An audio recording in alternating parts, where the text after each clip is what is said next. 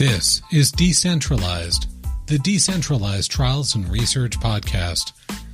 We gather here with friends and guests to talk about the latest ways to make research and clinical trials around the world more inclusive, more accessible, more resilient, and more sustainable, all by using decentralized methods.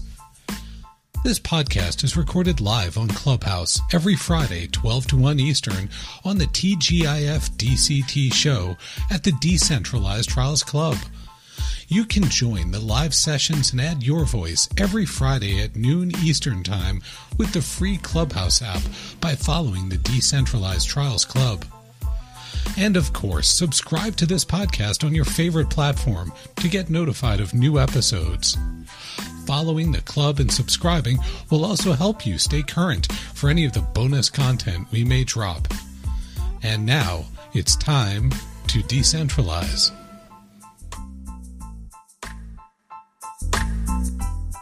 It's a good day. Happy Friday, everybody, and welcome to TGIF DCT here on Clubhouse.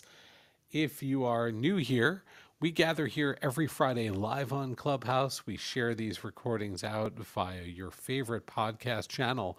If you're here on Clubhouse, you can follow the Decentralized Trials Club, tapping on the top left of your screen. And of course, if you're listening on your favorite podcast platform, you can go ahead and subscribe there. We gather here every week and cover different topics related to decentralized trials. And so these topics can range from the technical around interoperability or new innovations around specific technologies. They can be around the human factors, around change management. We cover policy, regulation, and of course, patient factors as well around supporting both enhancing access and experience as well as diversity and representation. We've had sessions covering topics around environmental impact of clinical trials and how can decentralized support some of our corporate social responsibility and our sustainability objectives. The list goes on and on. You can find replays on Clubhouse, on the Clubhouse app, when you follow the Decentralized Trials Club. And increasingly, we'll be adding some of our favorite, most popular back episodes pushed out through those podcast platforms. Importantly, those topics come from you, the community of listeners that we are lucky enough to engage with every week. And so if you have a topic that you'd love to see us cover in the coming weeks, drop a message to myself or Jane Myles or Amir Kalali. You can reach us through Twitter, LinkedIn, here on Clubhouse, email, whatever works best for you.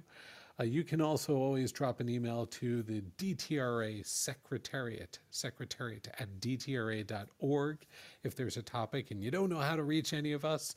DTRA, of course, is the Decentralized Trials Research Alliance. And as I set up today's topic and mention DTRA, I'd be remiss, Jane, not to mention that you've made a bit of a career shift yourself this week, haven't you? It's true. I jumped in all in to work with the DTRA team, and I'm excited to see how we collaborate with everyone across the ecosystem. So thanks for letting me join.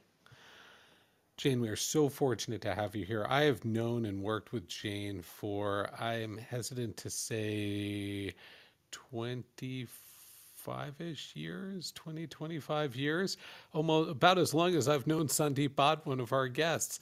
And I am thrilled that, you know, your experience coming from pharma and biotech, coming from CRO and tech companies, you can help bring this together and help the community at large as we're bringing together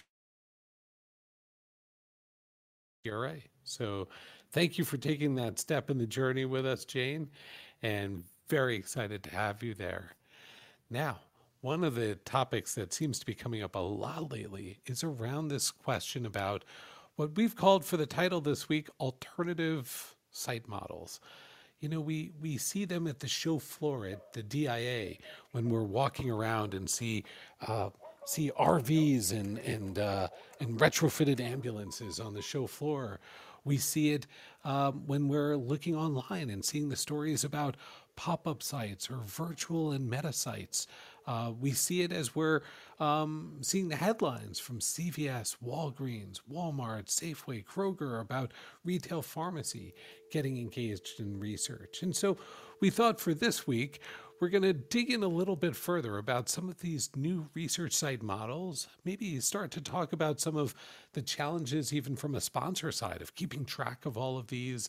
How do we know which may be the right fit for different parts of our portfolio? How can we maintain confidence around oversight and quality best working ahead? And maybe even what are some of the collaboration opportunities we can do that can make this space better and easier?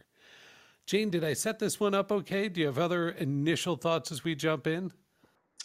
Nope, not at all. I am really excited to hear from people who have been using these models, Darcy and Sandeep, about what's working, what's still hard, where do you wish you could change things? So this week we have 2.5 guests with us. We have Sandeep Bhat from GSK, Darcy Forman from Science 37, and we will be joined a little later by Josh Rose from CVS, who is a little delayed in jumping in with us. So if you saw a post on LinkedIn with a third box with a question mark about our guest this week, that's who the mystery guest was as he was trying to clear his schedule. Why don't we jump right in? Sandeep, if you don't mind, if you can come off mute, introduce yourself for anyone who doesn't know you, and maybe share some of your initial thoughts on this week's topic. Hey, Craig, Jane, thanks for inviting me. Yes, folks, my name's Sandeep Bhat. I'm with GSK, a group just from an organization perspective. I'm in their clinical operations group in a digital organization, which is called Digital Operations and Process Optimization. We're looking at anything and everything that can improve the way we conduct clinical research and research in general at GSK. There's a lot of digital enablers. My background is, as Craig knows me from many years ago, I'm a bioengineer, worked in different parts of innovation over the 30 years of research that I've done, and I'm just glad to be here. The topic that is on today's agenda is an exciting one. Glad that I'm hosting this with Darcy and Josh, good friends of ours, and so I'm ready to be on the roll. So let's talk. Thanks so much, Sandeep. And yeah, I guess I've known you for more than a minute, so we're gonna date ourselves. Are you and just for context, are you finding teams within GSK are starting to either ask questions about, explore, or even start to introduce some of these newer research site models into the organization? Yeah, and I think that the messaging is right in the public space. So the way that the organizations who actually conduct alternative sites, or we're calling them alternative sites, new research sites, are doing it well. The avenue of just having that knowledge of these things exist is better than showing people that have been doing clinical research in a very, I don't want to say traditional, but the same manner over and over again. They can see something of an alternative site. If you just give them, I don't want to say the elevator pitch, but a few minutes of discussion, I think they'll get it. It's not really a complex topic. It's an extension to something they've already been familiar with. So I think the question is if it's the right fit from a schedule and the timing, and if it's the right type of patient population, and if it really hits hard on some of those things we always talk about in terms of, is it really for this particular participant, is it the best for their convenience? Is it the best for their schedule? Is it the best for the medicine itself? Is it best for other things? So it's almost as if internal to a pharmaceutical company, I think they'll get it. I think that voice of reason is there. It's just finding, I guess, timing and perspective. Thanks, Sandeep. Let's jump over to our next guest who's going to jump in on this conversation with us. We have Darcy Forman from Science 37. Darcy, welcome to Clubhouse. Please take a moment, come off mute, introduce yourself for folks in the audience who have not yet had the opportunity, and share, if you will, if you have some initial perspectives on today's topic. Excellent. Well, thank you for having me. Really excited to be here. So for everybody that might not know me, I'm Darcy Forman. I'm the Chief Delivery Officer at Science 37. Been here for about 3 years. I was born and raised in kind of classic clinical operations, started my career at Pfizer, then moved into the CRO space, a few years ago. Got the opportunity to work in kind of a niche CRO that was really going into the home healthcare and supporting home visits with the mobile nursing and phlebotomy space. And that's when I, when my light bulb went off of, hey, there's another way to support patients and trials. And I think it is the right way when it's the right fit. And so, what Sandeep said rings very true in regards to how I feel about this space. Obviously, being at Science 37 and what our mission is really about this alternative site model. And it's more for us, it's more than just, doing something differently. It's really about being able to get different patients into trials, right? It's how do we get more individuals into trials that, and we need it. Diversity is a huge piece. Same patients over and over again, making sure we're testing the medicines in the right populations that are going to actually be using it from a treatment perspective. And to do that, we have to be able to get the clinical trials to have that representation as well. So, but what Sandeep said, and it's what we hold true at Science 37 as well, and what we believe is that it's not for everything. Like, this is not it's not going to work for every single study, and it would be naive for anybody to think that this is going to be a perfect fit. But at the same time, we need to continue to evolve and figure out how we can do more innovative type alternative site mechanisms. And that is really comes with industry partnership, and sometimes being a little willing to work through some of the problems and some of the friction points to make sure that we're all succeeding for the same shared goal. So, Darcy, it would be easy for me to assume or simplify that the purpose for doing this is to improve access. Is that the sole purpose? What are the reasons why research sponsors today would be considering some of these alternative site models? Yeah, I think it's access is absolutely one of the biggest drivers that we're seeing, right? There's definitely a push for better representation of the demographics of the population. But I think in addition, right, patient centricity is somewhat overused term, I think we could all agree, but it is about reducing the burden of participating in trials and making it easier. And so that's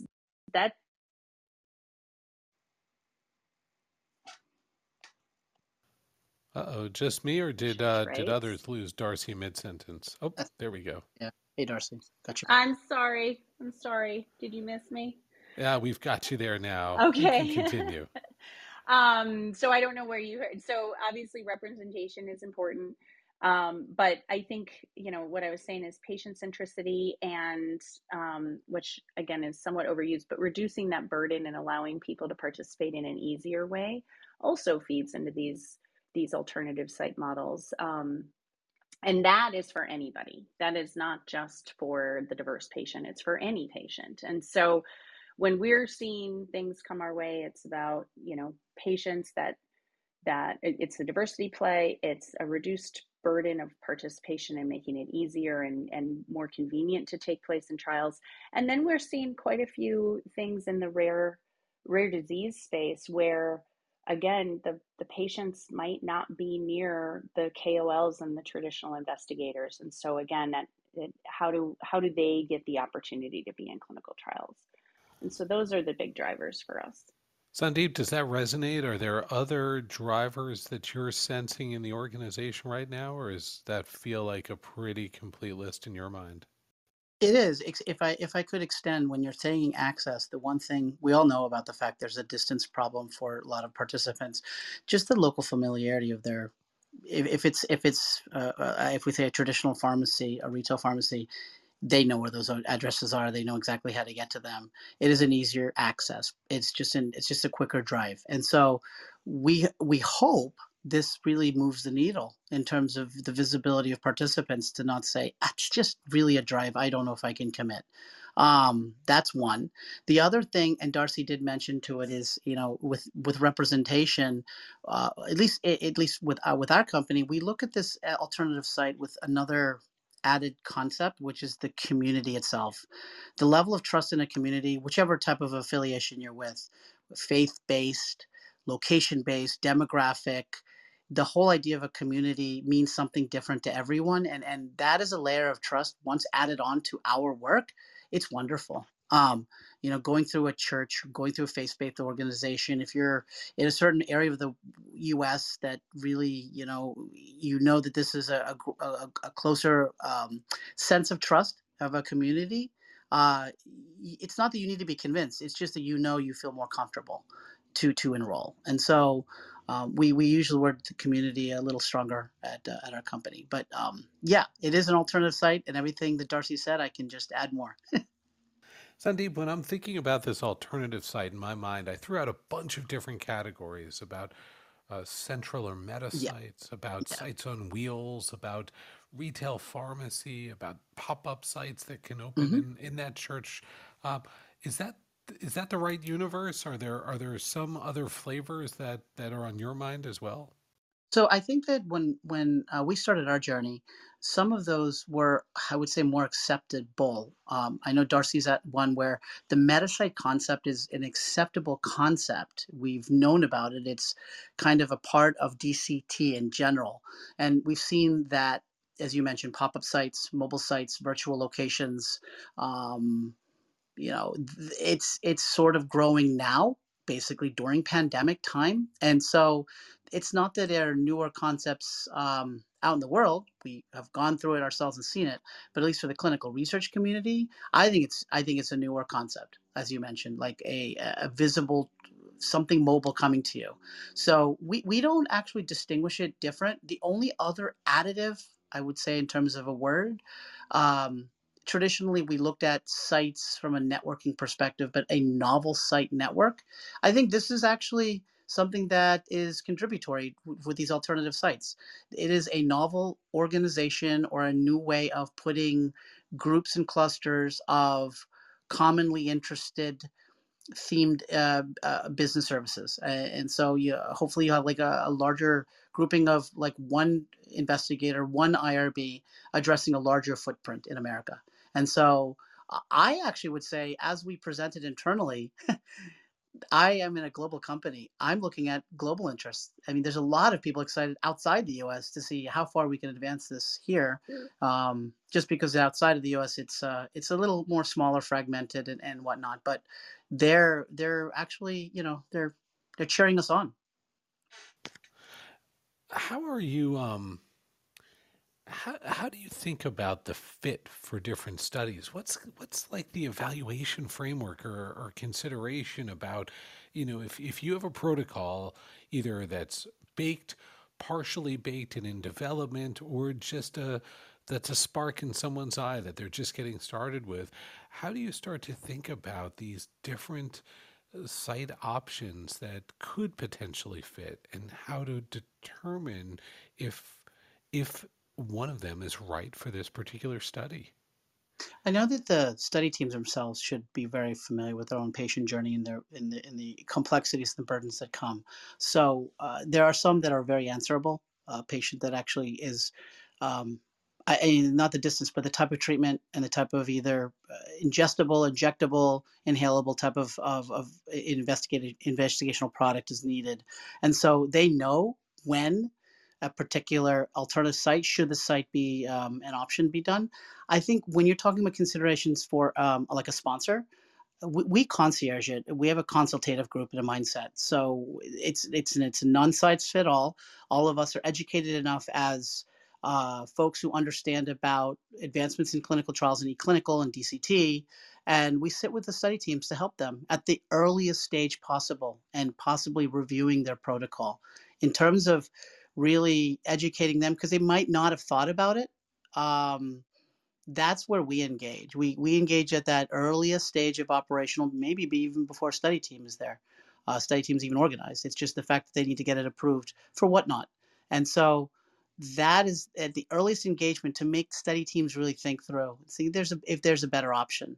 The whole way through, eventually the implementation of it, the scaling up, the operationalizing of it, conducting and reviewing it. So the earlier on, it's a simple thing to say, the earlier on your engagement is, the earlier you can speak to people to say, as Darcy also mentioned, if it's the right thing or the right, it may not be the right thing.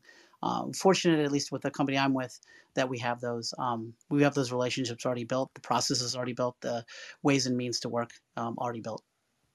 Jane, my friend, burning question on your mind? Yep. Thanks for picking up the signal. Sandeep, I know that you're in a global company and you run global trials. So as you're testing these new alternative site models, are your study teams using those alternative sites in the US and traditional site models outside the US? And even in the US, I'm sure it's a combination, but I'm just trying to understand, when you're executing a global trial, are your teams willing to try the two models simultaneously? If it's available globally, yes. The majority, I'll just admit right now, it's an American view only.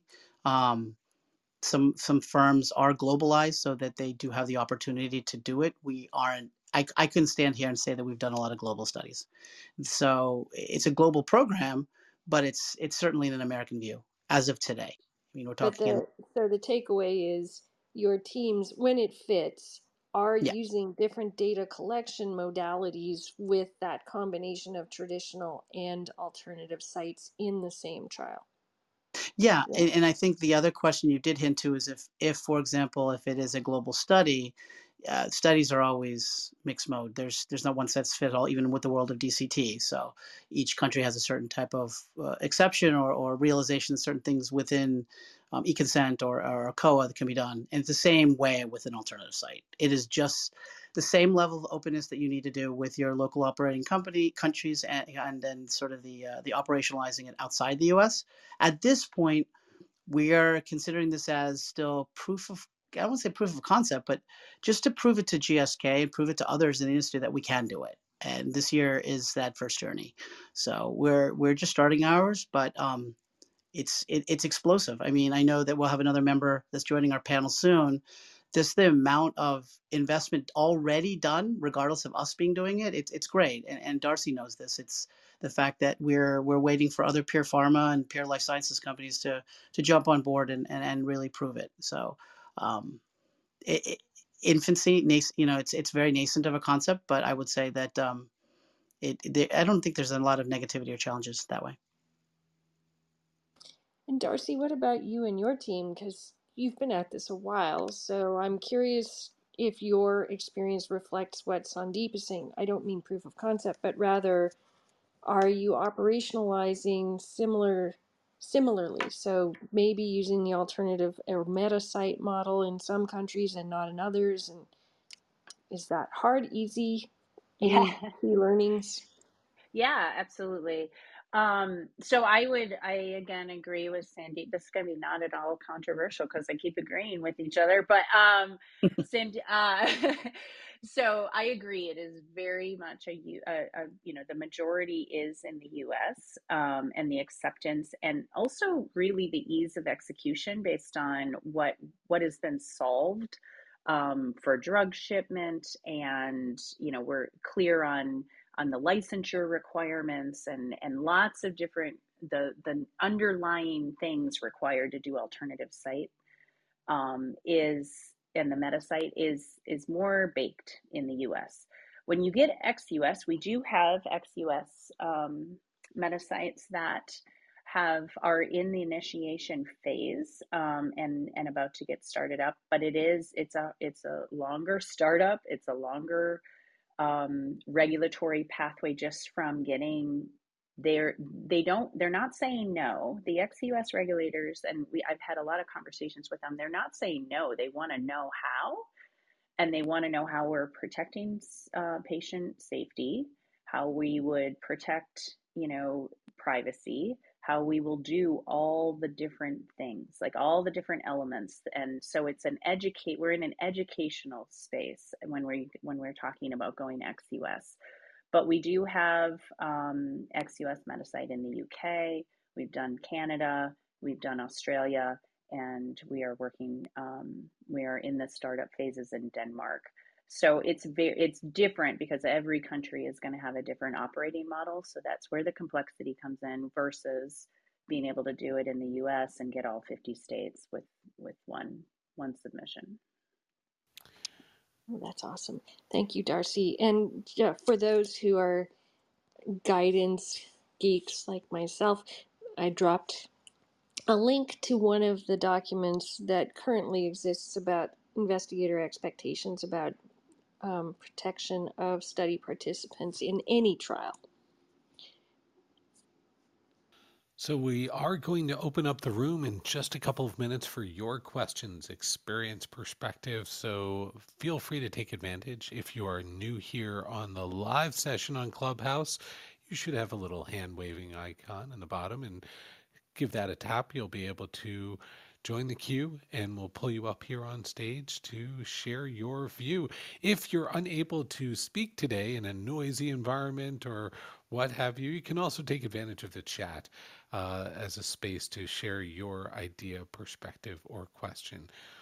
Before we open up the room further, Darcy, I know that quality and oversight are always on folks' minds, certainly as we look at the link that Jane had shared with guidance from the FDA, where we always have to be mindful of the systems, tools, oversight processes that we have. When we look at the EMA recommendations on decentralized trials, we see a lot of space used to talk about ensuring that there are tools for investigators to have proper oversight themselves. Are there special considerations on your mind with your background from pharma and CRO coming into this space? What could or should we be doing that what's baseline best practice and what could we do even better in this space to build confidence in the quality and oversight with alternative new research site models? Yeah, no, it's great. And it is top of mind. So for us, again, at Science 37 and just how we're looking at operationalizing everything, it really comes down to the safety and the investigator, right? I mean, when we're talking about alternative sites, you still have a primary investigator and potentially sub-investigators under that individual to execute the trial. And so we look at how many patients do we have to follow? How much do we have to, how does that investigator, through the use of technology and just continued engagement? So technology actually provides more engagement for us because we're doing telemedicine. Our investigators are still meeting with the patient. It's just not face to face. And so we're, it all comes down to ensuring that quality and that oversight. I think, your second piece, the question of where does this go from an industry perspective? And Sandeep talked a little bit about, broadening the footprint, if you will, of sites in an alternative site model is really getting some strong clarity of what is covered under the 1572 from a clinical conduct perspective. And what is more of the things that need to happen for that patient journey that are standard of care, that could be done at point solutions, how does that fall into the oversight bucket, right? If it is a standard care activity that needs to happen, obviously we need to ensure patient safety, but where does that fall in regards to investigator oversight? And the more you, and it's a big conversation we have in Science 37, is the more you expand it, how do we ensure quality and oversight so that we're not getting too big for our britches and our execution model? And it's one that we're internally debating. And I think, again, an ask of the industry is what's going to be accepted and how are we going to do this so that we can continue to evolve this space, all while, again, still maintaining the high quality standards that we need. So just a shout out that your perspective there just reminded me of an episode we had here on TGIF DCT maybe 3 weeks ago featuring two folks actually that are in the room with us, Brett Hightower, Scott Stout, talking as well about what are those routine care activities that may be able to be performed by existing healthcare providers and how can we use good oversight technologies, video or otherwise, in real time to make sure that investigators have the oversight that they need to have to be able to do their work. Your comment also reminds me, Darcy, of some newer work we have in DTRA that's going to build on some on a task force between ASCO and the FDA that's focused on 1572 clarification. And so when we have healthcare providers that are performing routine care activities that happen to be involved in our studies, but they're activities for which those providers are already licensed and credentialed, how do we make clear the different roles and responsibilities, and including just what gets put down on the 1572. And so within DTRA, we'll be amplifying that work that comes out of this ASCO FDA initiative focused on oncology, but DTRA will help to pick up on that and amplify it further. That does remind me, Jane, that we probably should mention a thing or two about collabs at DTRA now that we're at the bottom of the hour. What do you think? It's timely. So thanks for mentioning that. We do have two collaboration teams, collabs, that are about to kick off literally in the next week or so. One is specifically tied to that. How the heck do you use the 1572 and other regulatory documents in DCTs question? The other is, how do you qualify the alternative sites, determine when they fit, and what questions or systems do you need to put in place to ensure appropriate oversight? Now, these are shorter teams. They're 3 or 4 months long. The goal is to create some recommendations, not end-to-end process maps, and then to engage with stakeholders to get more input. Those stakeholders might actually include regulatory bodies. So we're getting ready to kick those off. If you're a member of DTRA, please let us know if you're interested. Fabulous. You know, these collabs are lean. They're meant to be kind of quick sprints. And two areas there that really picked up nicely on our conversation so far, again, one around 1572 modernization and clarity, a second around this topic of alternative site models. What's our best process or practice for pairing those with the right studies, ensuring quality and oversight. If those are of interest to you, be sure to drop a line to secretariat@dtra.org and let DTRA folks know. We'll get you plugged in there. We are at the bottom of the hour, which in Clubhouse land, as we know, is our time to reset the room. And so whether you're in the car, on a podcast, or with us live here today, welcome. You've landed in the Decentralized Trials Club. We do gather here live every Friday on Clubhouse, 12 to 1 Eastern time, to cover different topics of interest to you, the folks in this community. These topics rotate every week, from the technical to the human to the regulatory and policy and legal considerations, all around innovation in this space, successfully implementing what's available to us, forecasts about where the field is going. If there's a topic of interest to you, be sure to let us know. Message to myself, Jane Myles, Amir Kalali, or the DTRA team. Also, I would be remiss if I didn't say something that our friend Amir Kalali always reminds me. Be sure to check out the profiles of folks that are here live. If you are here live right now or checking out a replay on Clubhouse, you may find some interesting folks that share your interest in this week's topic. Certainly the folks co-hosting with us today, Sandeep, Darcy, great people to be sure you're connected with on LinkedIn and following there, but also the others that are in the room with us. They share your interest in today's topic and could be a great resource for you in terms of the opportunities and challenges you may be looking to tackle.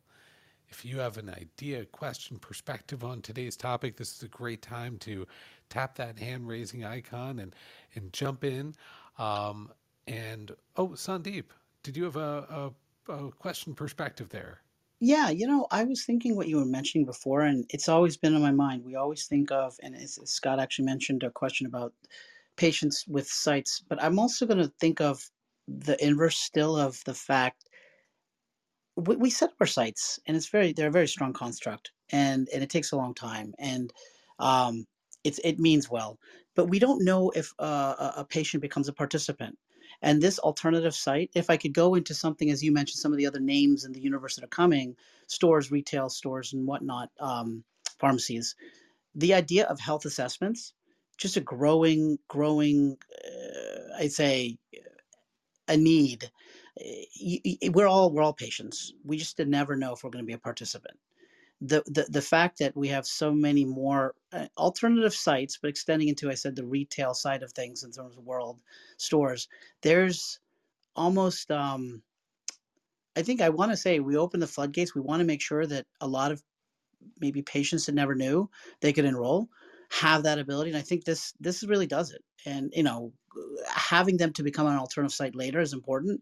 But the idea that they can also offer health assessments earlier on, pre-screening, it's fascinating. It's great. Yes, Sandeep, I'm going to age myself. But actually, we used that model a generation ago, of all things, for a study in women's health, actually a series of studies. And the reason that we decided to do that was because there was such a gap in education and awareness within the population about their risk factors. So the offer to the potential participants was, come and get this assessment to see if you're at risk. And we'll also talk to you about research opportunities. Now, what's interesting to me is 20 odd years later, what I see happening is making that model available at scale, which is really cool. And I think aligns to where you're headed with your idea. Absolutely. I'll only say that the world of wellness has exploded. Everyone's wearing something that's measured. So we have the ability. We just have to have folks do it. You know, that reminds me that, you know, there are members of DTRA like Mvenio with their mobile fleet that model spun out from their original company, Matrix Medical, that just did this type of screening program infrastructure, right? Bringing those trucks into communities to support health screening. And they just saw this natural extension to use those same trucks to be able to become research sites on wheels.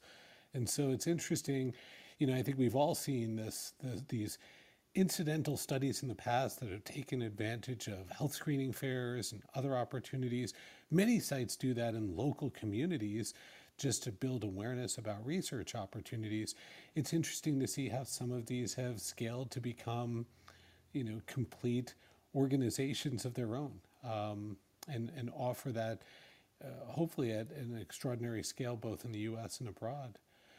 Darcy, I think so much about, when I think about Science 37, where you are now, I think about the meta-site model. Are you also hitting on some of these other themes of alternative sites? Is Science 37 going to show up at the DIA this year with a truck? Are you looking at some of these other alternative models? Well, so far, no trucks in our vision right now.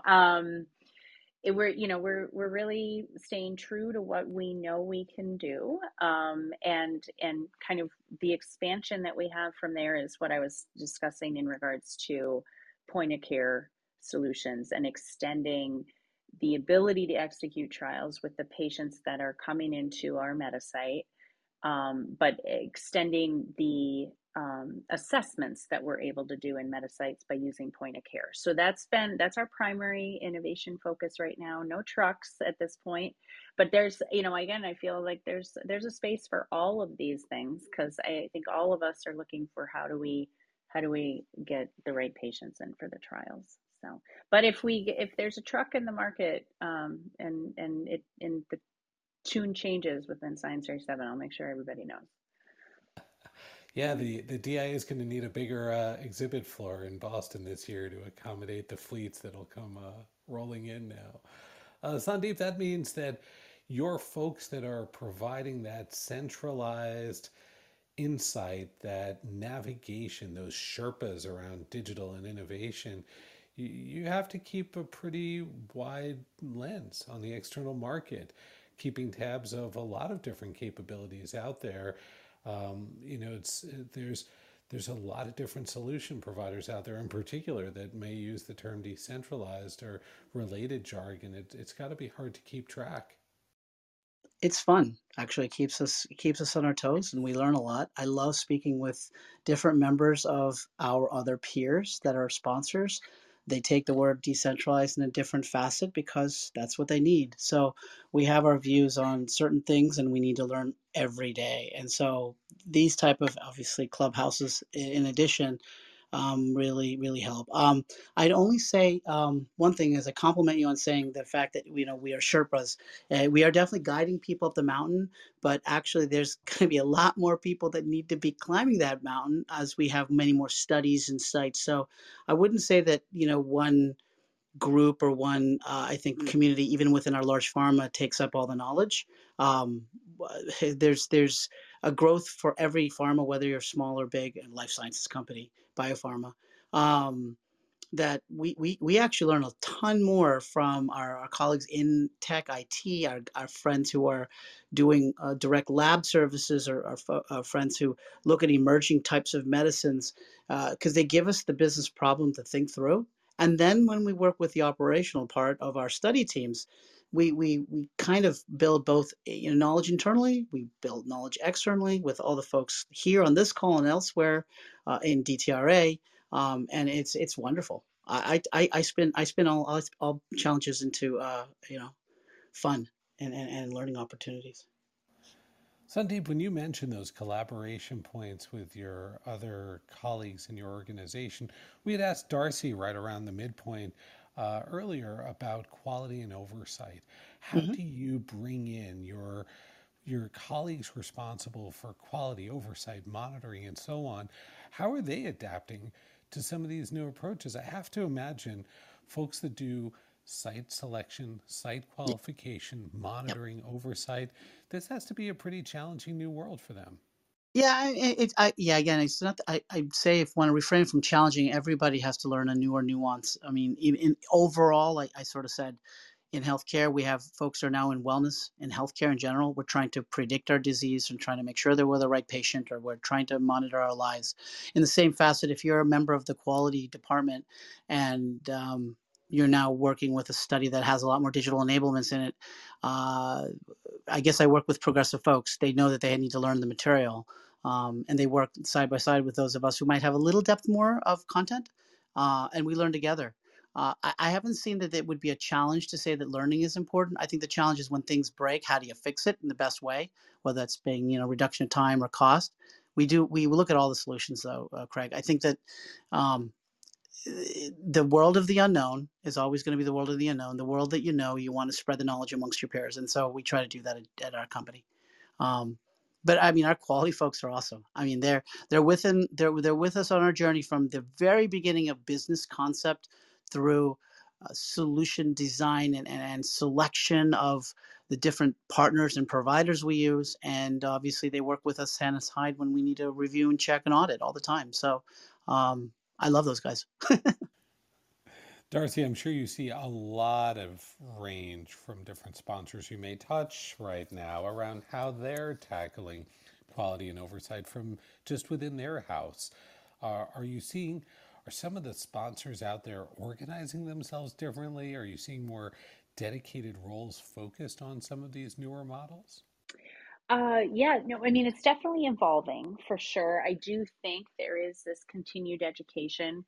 I mean, I will say, you know, the GSKs of the world that are nimble and in my opinion, ahead of the curve in regards to the willingness, right? We don't see that across the entire industry. And so it's a variable bag of comfort, I guess. And so there's a lot of change management that's happening. But within pharma companies, we're seeing some evolution. And I think those, you know, much like the GSKs, like Sandeep has expressed that, you know, and it described what happens within his organization, they're the easy, you know, it's the place where the adoption is somewhat more streamlined because they're ahead in regards to that change management perspective. But you've got others that are less willing to be there or not there yet. And so, you know, I guess what I'm saying is we see everything from soup to nuts in regards to the willingness and where the sponsors are in their journey. But, you know, we aspire to work with all of the GSKs that kind of have it built into their DNA, I think. I will leave Sandeep to speculate if he is either soup or nuts, but we will, we'll but or just somewhere on the continuum from soup to nuts. Jane, I know on my mind, I want to wrap up in a few minutes talking about the future and where the puck is going here, but you must have some other questions on your mind about the current state. Okay, I'll go to the one that is maybe hard to answer. So when you're working with an alternative site model and that alternative site in some way becomes an extension of a traditional site, well, actually I should start back. Do you ever use the alternative sites as extensions of traditional sites? And if so, how do you help the traditional investigator feel like they are fulfilling all the regulatory requirements for oversight and not putting themselves at risk? And I'm saying it that way because that's what I hear from sites. It isn't necessarily my opinion, but that's what I hear they're worried about. So I'm curious if you have any expertise to add to the conversation about that. So Darcy, I'm sure there are some instances where your model is the site. Are there some models where you are taking a delegation to work underneath a site? And how do these different models, how do you support the investigator in these scenarios? Yeah, I mean, I think the majority of the time we are the meta site, right? Bringing our investigators and being the primary investigator, but we do work in the different models that you're describing. And those take more time to get a comfort level, because it's exactly, we're seeing what Jane is describing, right? Sites and investigators don't want to delegate to external staff. It's not unique to anybody, I think, within this industry. And quite honestly, if you talk to the Science 37 investigators, they take the same stance, right? If somebody was coming to us and saying, hey, we want to use an external home healthcare agency to support your patients, our investigators, full stop, or kind of take pause and go, well, how do we do this? So it's just how it is, and it comes down to making sure that everything's safe and oversight. So, but we have had its success. All of that babbling to say we have had success, but it takes a huge amount of communication where our investigators, our project teams, whoever is going to be brought to the table, our nursing staff, have really honest conversations with the site staff and talk through all of their questions, get a comfort level, etc.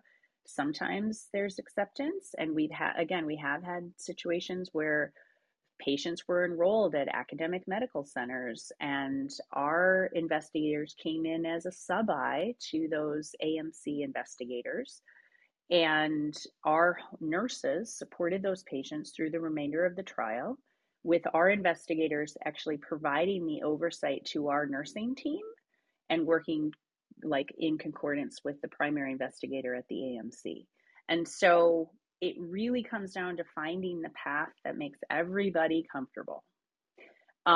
But it takes a lot of work, and it takes a lot of time. And when drugs are being developed and timelines are getting crunched, we're finding that sometimes people don't want to put up the fight to get through some of the battles, but we're willing to go in to battle and talk through it. And it's all about making sure everybody's comfortable at the end of the day. It's a great point. And this is a great topic, because even while people today may be speculating what will be in the FDA guidance on decentralized when it comes out shortly, we can look right across the pond at the EMA recommendation paper, and we can see their extensive discussion about ensuring investigators have oversight with third parties that may be involved. And Darcy, it's a great perspective to hear that even Science 37 investigators have that concern with delegation to others. I think it's natural, even though we're operating in such a resource-constrained environment at the site and so many partners today, that one might think people would be eager for the help for some low acuity tasks. It still requires additional work to provide that oversight. Sandeep, I'm curious from your perspective, how are you navigating that between sites and perhaps third parties that may be providing supporting capability underneath a site rather than being a site themselves, and helping to make sure that folks at the site side feel confident and engaged in a part of this? Yeah, we're just starting our journey, and in part of our clinical operations group, there's peer engagements, teams that are being formed. It's literally a very important, the relationship with a site, whether they're alternate or not, is still the golden relationship. It cannot be broken. And so we're forming our teams. I don't have anything to report or read out today, but it is very important that, as Darcy mentioned, it's not only sensitive, it's respectful of everybody participating, where they fit along the full story of a patient. I'd only go and do one quick rewind. I mean, I know we're in a smaller community, but in the world of healthcare in general, I think we're all acceptable of telehealth.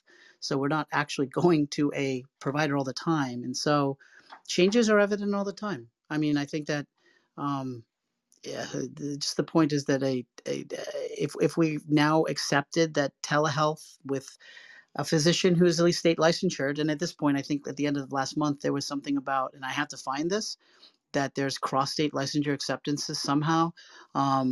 We don't have enough of treatment physicians for the demand we're creating. And in same point in our space in life sciences and clinical research, we just don't have enough.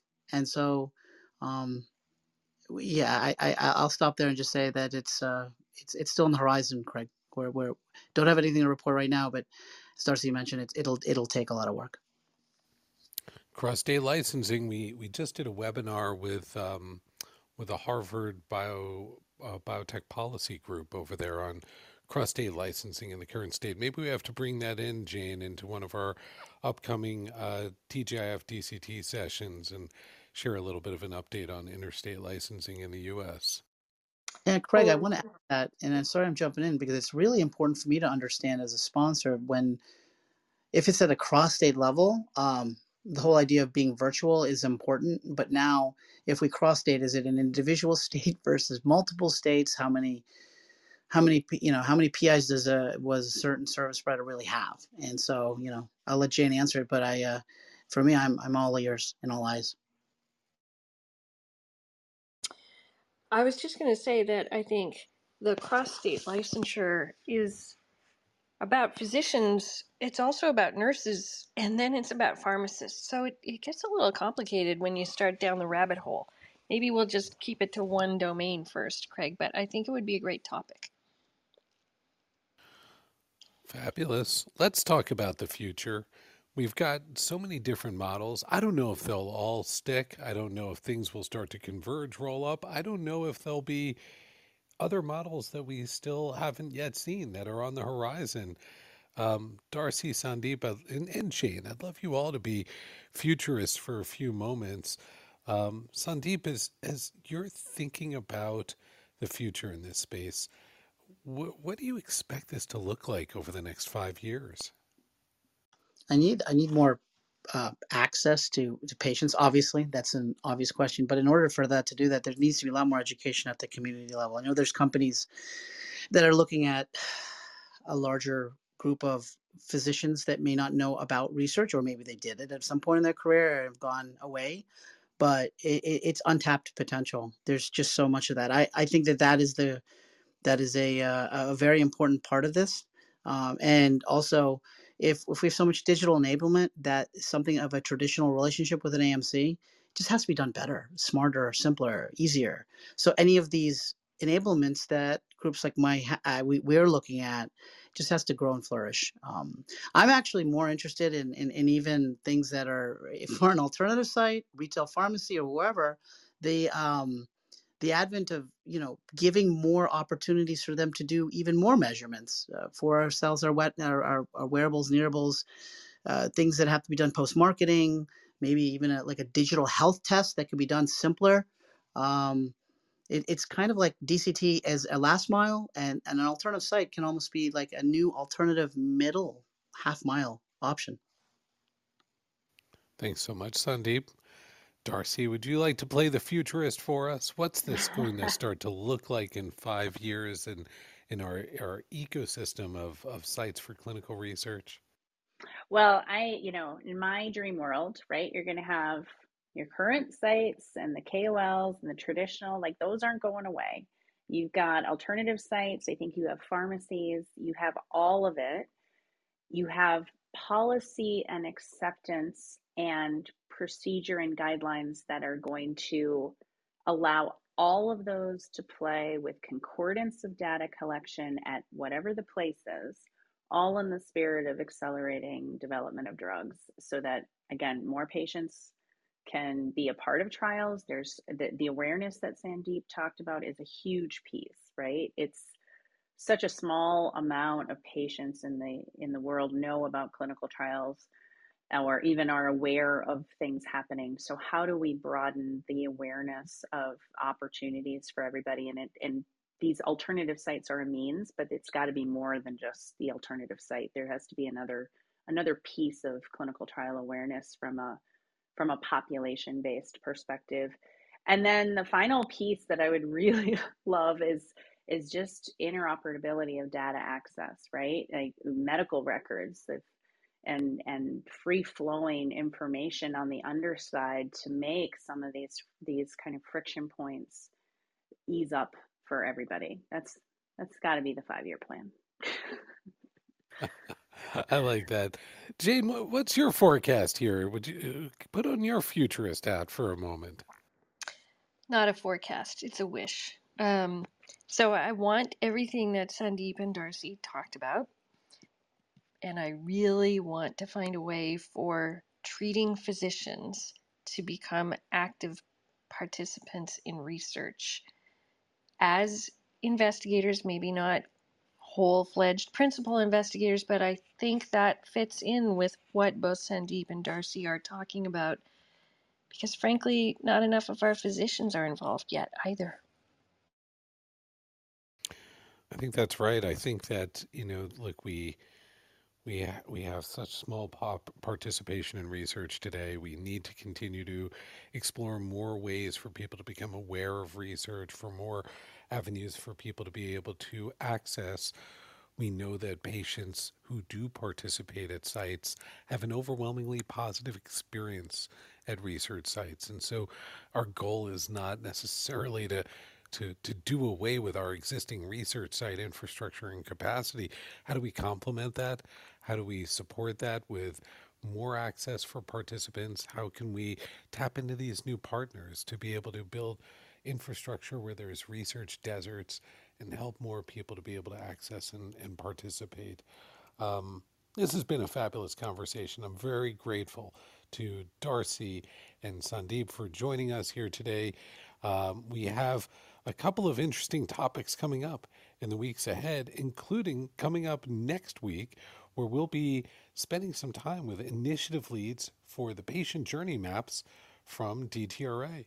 And so stay tuned for next week, where we'll be joined by Alicia Staley from MediData, Richie Kahn, formerly at Medable, and Dina Bernstein at DataCubed, who worked together with a fabulous team to develop a number of patient journey maps that are available as public resources on the DTRA website. That should be a fabulous conversation. I'm looking forward to that. Jane, any last words from you before we wrap up? Jane's looking for the mute button. No, I think this is a start, right? First, I heard clearly when pharma teams hear about these models, they're excited, not...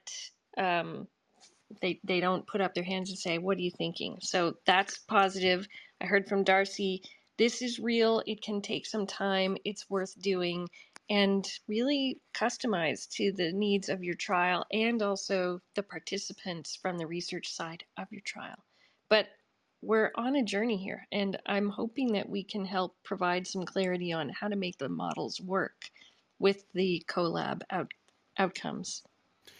If you are a study team leader that has made it this far into the conversation and is wondering to yourself, what could I possibly do next? explore some of these different avenues, and just explore and keep an open mind as you listen to some of these different pathways that can start to complement and support your next study. You don't have to radically reinvent every trial in order to make progress. Small steps count. Darcy, Sandeep, thank you so much for joining us here today. Everybody in the audience as well.